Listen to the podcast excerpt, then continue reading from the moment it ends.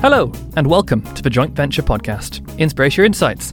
My name is Oliver Carr and I'm happy to say that this week I am welcoming back Zachary Skidmore, our senior news reporter, who will be helping me sift through the news and trends of the past week. Also on this episode. So my name is David Urry. I'm an investment director for the Australian Trade and Investment Commission based at the Australian Embassy in Berlin. And I've been in this role for 6.5 years.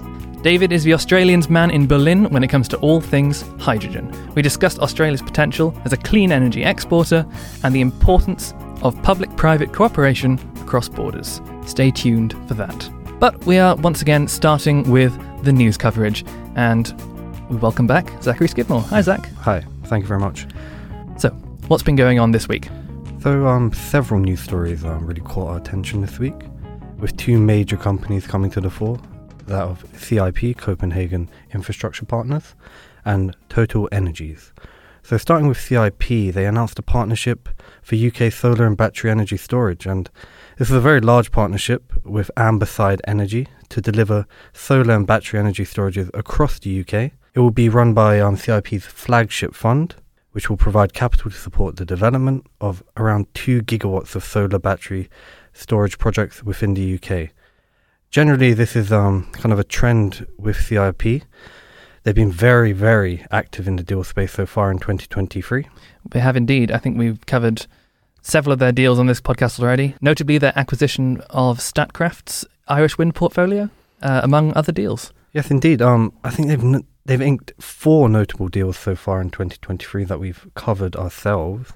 So within the wind sector, CIP made an announcement alongside North Sea and Parkwind, and in doing so, the companies aimed to further strengthen their consortium, initially targeting the Ølsted Nord tender. The first tender round in 2023 includes the Ølsted Nord area, which will initially offer 1.5 gigawatts of capacity. And of course, this feeds into the Norwegian government's own objectives of building up a local regional supply base, technology hub, and their industry around floating offshore wind. And so moving on to TotalEnergies, they made a significant divestment in a wind and solar portfolio in Spain. So they sold 50% of a 234 megawatt portfolio of renewable energy projects, which included 23 solar power plants and 6 wind farms. And that divestment was made to Crédit Agricole Assurances. Okay, that's a very interesting deal. How much do we know about the projects included in that portfolio? So 25 of the 29 plants are currently in operation, and they account for 180 megawatts of generation capacity. The remaining 4 are in late-stage construction, with commissioning expected in the first half of 2023.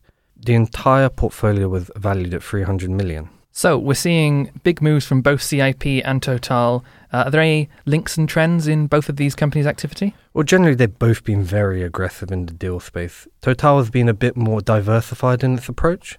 It's inked 5 notable deals in the last month across several sectors, including hydrogen, CCS, solar and wind. The most notable of these deals, I feel, was the creation of a joint venture with Air Liquide to develop a network of hydrogen stations focusing on heavy-duty vehicles on major European road corridors.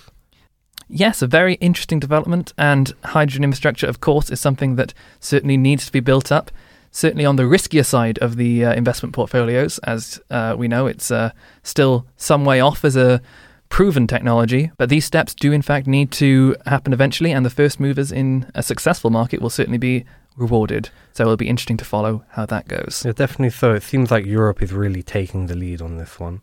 So, moving on, we've seen a lot more activity in the PPA space this week. Yeah, PPAs have been a particular focus of several companies over the past week. There have been 4 high-profile PPAs inked over the last week. So those included Statkraft and Ineos, who signed 2 long-term power agreements, EDF North America, which announced the signing of a 20-year virtual power purchase agreement with Thermo Fisher Scientific, ENBW, who expanded the off-taker pool of its 900-megawatt He Dreiht offshore wind farm in the North Sea for a PPA with Evonik. That actually expanded upon an initial PPA, adding a further 50 megawatts to the already 100-megawatt agreement. And finally, Statkraft, who inked a 10-year solar power purchase agreement in Italy with Infinity Global. Looking more broadly at this, these deals are kind of indicative of a broader growth of PPAs throughout the market, especially within the European region. In 2020, around a quarter of Europe's 33.4 gigawatt of renewable installations had signed a PPA, and this number is just increasing rapidly as we move into 2023, as large corporations who have set pretty significant emission reduction targets begin to ramp up their procurement of long-term renewable energy contracts. Well, just another insight on the growth of PPAs, especially within Europe, has been the increase of PPA prices as a whole. In Q4 of 2022, solar power purchase agreement prices jumped 30%, with demand for renewable energy PPAs continuing to exceed supply. The demand and threat of the USA's Inflation Reduction Act has driven the EU to seek a streamlined process of regulatory approval to allow for renewable energy products to be approved and constructed at a faster and cheaper rate. I'm very glad you brought up the Inflation Reduction Act, because this has really been a big mover of the coverage of the whole renewable sector globally over the last few months. And in fact, you mentioned earlier that Europe is indeed taking the lead on hydrogen developments. Well, if the market keeps going the way it is, we could see a lot more of that progress being usurped by the American market, which is offering a substantial premium on hydrogen production right now. Well, definitely. The EU has actually recently, just last week actually, announced a draft plan to try and combat the impacts of the US's Inflation Reduction Act. So this plan has been developed due to fears within the bloc that the USA will take advantage of their generous subsidy scheme to draw renewable companies into the US market rather than staying within the European market. So the reforms that the EU have proposed aim to expand the so-called bloc exemption regime, allowing more state support to be granted without explicit Commission approval. This in turn would enable greater aid for more mature technologies and renewable energies, going beyond those already defined by the EU's current renewable energy laws to include green hydrogen and biofuels. Additionally, the draft proposal would aim to set up a European sovereignty fund by the middle of the year to allow all 27 governments to fund state aid. As a result of this, governments will be able to subsidise hydrogen, carbon capture, zero-emission vehicles and energy efficiency measures, cutting through all the red tape that developers have said makes it much harder to scale up their businesses. While the EU and the US are seemingly racing against one another to increase the support for renewable and clean technology energy transition projects, it does feel sometimes like the UK is being a little bit left in the dust. Not necessarily helped this week with the announcement that BEIS, the department at the centre of the UK's energy industry, the Department of Business, Energy and Industrial Strategy, is being abolished. More precisely, it is being divided. What was the business brief within that department will be moving and merging with the Department of International Trade, which will be headed up by Kemi Badenoch's new Business and Trade Ministry, whereas the energy brief will be moved to an Energy Security and Net Zero department headed up by Grant Shapps. And now, this is not to be confused with the Energy and Climate Change Department, which was abolished by Theresa May in 2017. Completely different thing. So the new Department for Energy Security and Net Zero is quite a timely creation, because it's going to focus on ensuring the security of energy supply during this winter, next winter, and in the longer term. And indeed, as the government continues to remind us, due to the pressures of the war in Ukraine and rising energy prices across the board, the importance of maintaining energy security has become paramount throughout all of our lives. Certainly, and it fits into the government's wider strategy of aiming to become a net energy exporter by the year 2040, an aim which will no doubt be supported by the included net zero brief. Indeed. However, the reason perhaps I sounded a little pessimistic at the beginning there is the only thing that so far this department splitting has achieved is delaying the announcements that we were expecting this week on the energy bill that is currently working its way through the Ministry and Parliament. Also in this shake-up, the Science, Innovation and Technology Brief has been moved into its own dedicated department, separate from Business, Energy and Trade. Rishi Sunak will certainly be hoping that this new shake-up helps to accelerate the UK's transition towards net zero, as well as bolstering the energy security. We seem to have had a continuous run of delays on energy policy. We've had a knockback of the hydrogen business model, and now this week again more delays in the energy bill. So hopefully this shake-up will get things back on track. One could hope so. Thank you, Zach. My pleasure, Oliver. And now for my interview with David Urry, Investment Director at Austrade.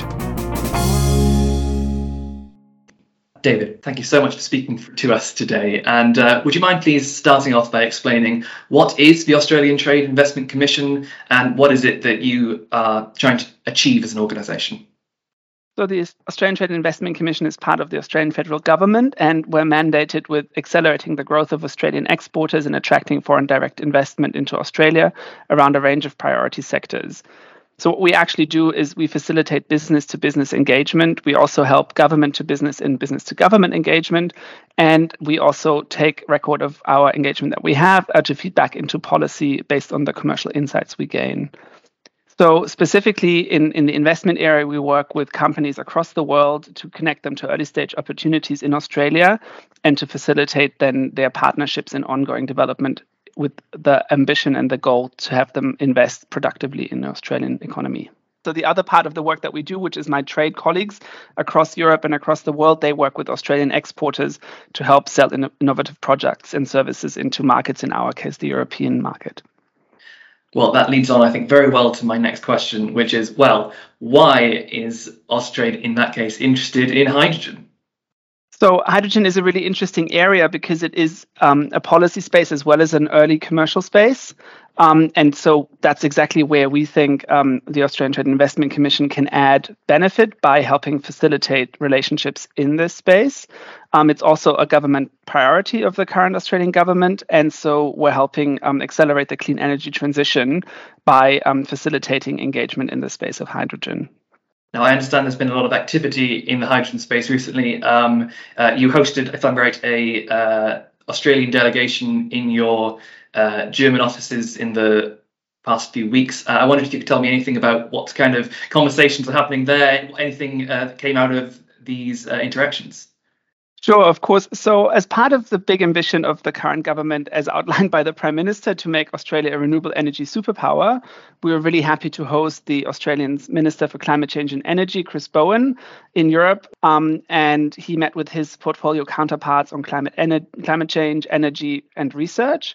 And he also met with German industry players who are interested in either becoming off-takers of Australian hydrogen in the future or investing into the development of the Australian hydrogen industry. There was some really interesting announcement that we also had as part of this visit. So the German and Australian government are jointly funding some pilot projects in the hydrogen space. This is a result of a 2-year feasibility study that happened between Australia and Germany, coined High Supply, that looked at the feasibility of a hydrogen supply chain between the two countries. And it came out with the result that it isn't just feasible, but it's highly desirable and commercially sensible to have such a supply chain. And as I said, out of that developed this pilot funding scheme, which was called HyGate, between the German government and the Australian Renewable Energy Agency in Australia, who each put in 50 million respectively, so $50 million from the Australians and 50 million euros from the Germans. And Minister Bowen and his counterpart, Bettina Stark-Watzinger in Germany, announced the 4 earmarked projects that came out of this joint funding round when he was here last week.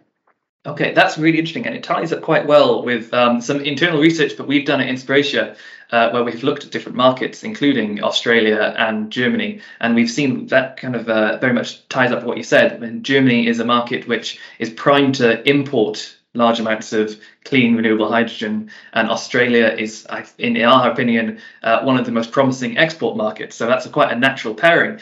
Perhaps you could talk us through a little bit, why is it, in your view, that Australia is so well-placed to be an exporter of green hydrogen? Sure. So I think broadly, we kind of have 3 reasons or 3 parts of the argument for why we think Australia is so well placed as a future exporter of hydrogen and green hydrogen. And the first and most obvious one is that it's got an abundance of natural resources that are well placed to deliver renewable energy that is needed to create renewable hydrogen or green hydrogen. And that's obviously a combination of sun and wind with the right timings in Australia as well. So there's a couple of countries around the world that have that kind of resource. Australia really is one of the most leading. So what adds to that, and that's the second part of the argument, is that Australia is a very experienced exporter of energy, right? So we have like 100 years history of exporting coal and then more recently LNG. And I think that especially the experience that we've had on building up a global market around LNG and Australia becoming one of the leading exporters of this, we can apply this to a future green hydrogen economy and help build that up and become a big exporter of that energy carrier in future. And the third part, which is also quite interesting, is that while Australia has this abundance of natural resources, it has a comparatively small domestic market for molecular-based energy needs. So while it obviously has its own electricity grid, and there's also government policy legislated around, working that towards a zero-carbon economy, but in terms of molecular energy, which hydrogen is, there's a comparatively small demand in Australia. So we can produce more than we need and actually produce multiples of what our domestic market might need for export that can then help other economies that will have to import molecular energy on their energy transition. Well, we've talked a little bit there about perhaps the synergies and the partnerships that can be built in the public space between governments and regulators. But I'm also interested in the investment side of the hydrogen market. It's a very new market, and building up these value chains from the ground up really does require that private backing as well as governments. So I wonder if you could tell me a bit more about the kind of partnerships that maybe already exist between Australia and other European partners, and how those need to be developed going forward. Sure, of course, happy to. And yes, you're absolutely right. So the biggest part of the buildup of this industry will have to come from the private sector, right? Government's role can't be to create an entire industry. Our role is to facilitate the kickstarting of an industry creating itself out of investment from the private sector. There's a number of partnerships, especially in this space. As you will know, hydrogen is a very hot space, so there's a lot going on. I don't know about all of them, but I can showcase a few. So there are both partnerships between businesses, so business to business. There's partnerships between different governments. Germany, Australia is a good example for that. There's also now pilot projects where governments are working with businesses to create pilot projects and feasibility studies. A good example, as I already mentioned, is maybe the Australian-Germany Energy Partnership, which has actually been ongoing in some shape or another since 2017, but now has at the forefront energy, and as was announced by Minister Bowen during his visit, will actually also in future focus on climate as a partnership between our two countries. That isn't by far the only relationship that Australia has with developed economies, so we have partnerships or MOUs with a number of other countries. Actually, one was signed as well with Netherlands during Minister Bowen's visit last week, but for example, also Korea or Japan. And Germany likewise has a strategy for its energy partnerships. I think there's like 22 in total with most of the developed economies. So these are helpful and they can create frameworks, but at the end, it is for businesses to find opportunities to work together, to engage, to invest, and to sign deals for offtake to get this industry really off the ground. What makes hydrogen a bit interesting is that we're kind of developing a commercial market and a policy space in parallel. And so we see Austrade, or the Australian Trade and Investment Commission's role, really as ensuring that it isn't just parallel, but it happens in lockstep, so that we make sure that the decisions that are taken in the policy space are good or beneficial to developing a commercial market, and that we give feedback of those commercial players to the development of this policy space as well.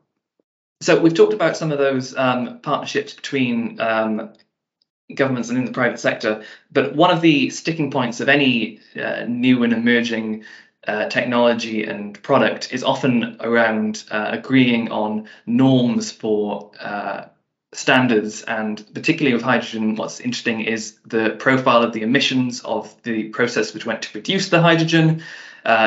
You have scope 2 and scope 3 emissions also in certain markets that now need to be taken into consideration. I wonder how far you think that the topic of coming up with agreed standards between different markets and between different regulators has come. Well, it's quite a hot topic in an area where there is obviously at this early stage of developing an industry a few different approaches still taken by different countries, by different entities, by different organizations. Australia is working on its guarantee of origin scheme, which is quite closely consulted with IHPE, international program around hydrogen in the economy, so to make sure that those standards that Australia is developing around its guarantee of origin scheme will fit with international understandings. Germany is involved in this space as well, so it's part of the European Union's directive on renewable energy that's coming out, which is more focused on colors or color schemes of hydrogen as opposed to the emissions content or the carbon intensity.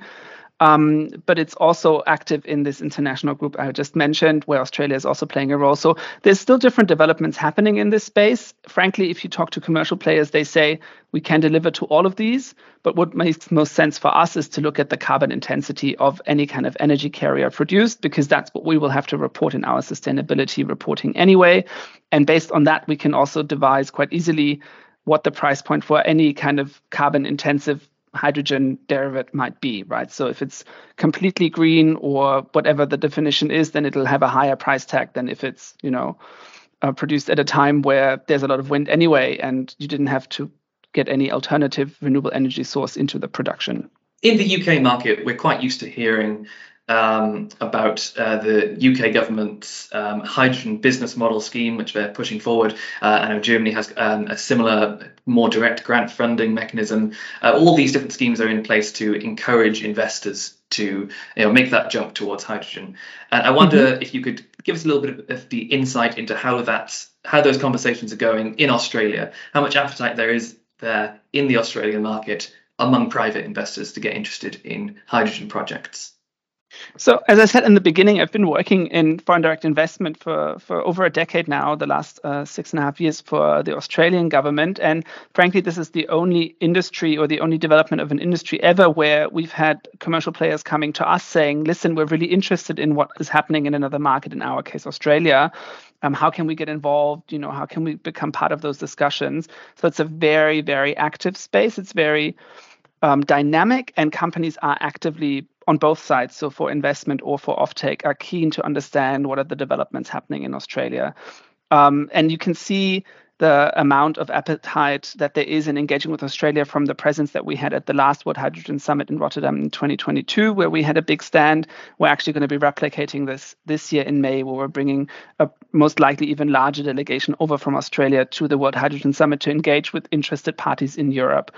So it's broad, the interest, and it's deep, and it's happening both at the policy level and at the business-to-business level, where there's already partnerships forming. A few good examples of that are the partnerships, the consortia that have come out of the Highgate funding that was announced last week. So hydrogen is one of the newer technologies that gets talked about in the investment portfolio of many of the big investors that we deal with on a day-to-day basis. So one of the things that I keep hearing is a question to me, and I hope that maybe you can give me some insight on this, is when will hydrogen be a safe investment? In other words, when will the risks associated with the technology fall away? And in other words, how do we de-risk hydrogen in the mind of investors? I mean, that's a very broad question, right? Because hydrogen in itself is a really broad space. And if you look at different subsets of hydrogen, then you get very different answers to technology as well as to investment de-risking. I mean, if you think about the concept of an electrolyzer, that technology has been around for a century, right? In one shape or another. If you think about transporting energy carriers across the globe, then that's been done for 3 decades. So I think it's really hard to kind of answer that question generally across hydrogen, because it encompasses so many different subject areas and so many different topics. Broadly, I mean, that's exactly the role we see for us as the Australian Trade and Investment Commission, is enabling conversations between businesses and between business and government to understand what are the risks, what are the areas that are known, that are unknown, where can we make concrete, safe commercial decisions, and where is there more research needed? Where do we have to bring in research partners to look at questions and then maybe find commercially sound solutions that will then enable a de-risking of particular investments or steps of the value chain for creating a global hydrogen economy? So that's where we hope to play a role. Okay, so wrapping up, we've covered quite a lot of ground there in a short amount of time. So maybe we can end off by just, I would like to get a view into your opinions. But what do you think is the next big thing, big challenge that must be overcome to build that hydrogen economy? I'll start with a slightly different answer and say I think the current challenge that we need to get through first is that we have hydrogen as this, this cover term, and there's a huge hype around it. And I think one of the jobs that we also see for us as the Australian Trade Investment Commission is kind of cutting through the noise and showcasing where there's the concrete opportunity. So just maybe to follow on from my last question, to say that, for example, we're developing a very concrete portfolio of projects that we think are very reliable and that we put in front of our investors. So I guess getting out of, this big area of there's so much going on down to where are the concrete, reliable opportunities that investment or discussions can happen on now. That's what we need to get to now. And then to answer your question, the next big challenge in the global hydrogen economy will be all about scale. I think it'll be getting beyond feasibility studies, using these pilot projects that we, for example, have between Germany and Australia, but other in other spaces to kind of really scale up every single aspect of the future hydrogen economy. That can be, how much additional renewable energy will we actually need to create enough to run our electrolyzers? How much capacity of electrolyzers do we actually need to create all of the hydrogen that is forecasted that we will need? And then how are the supply chains globally going to be able to can transport all of this volume to the places where it will be consumed? And in what form of derivative will it arrive where and what makes sense? But it's all about kind of moving from lab scale, from theoretical, from small feasibility studies into the scale that we will need. Because if you look at the projections for 2030 and going onwards, it's just incredibly large and we're not there yet. What I always find quite interesting around this discussion of hydrogen is that everyone's approaching it kind of like former energy areas, whereas we're now creating an energy carrier that doesn't have a natural scarcity, right? So I think often kind of people are anxious about, oh God, someone's going to take my energy carrier off me, or there's not going to be enough, or we're not, if we're not the first mover, we're going to miss out. But what I find really fascinating about hydrogen is that there actually is no scarcity of supply because we can create as well. At some point, we'll run out of space to put solar panels and wind turbines, but we're not kind of working off of a finite number or quantity of hydrogen, right? It's up to us to create as much as we need. So I think it's kind of would be really good for the industry as a whole to get out of this idea that there's a defined cake and everyone's scared about getting the right piece, size of piece or the biggest piece, but it's really up to us to make the cake as big as we can. Thanks again to David for his time and his great insights into the hydrogen industry. Thank you very much for listening to the Joint Venture Podcast once again. We have enjoyed your feedback from the last few episodes. It's podcasts@inspiratia if you want to get in touch. And thank you once again to our guests. If you've been enjoying the Joint Venture Podcast, please share us and leave us a review on your preferred podcast platform. That's all from us this week. Thanks for listening. We'll be back again next week. Goodbye. Bye.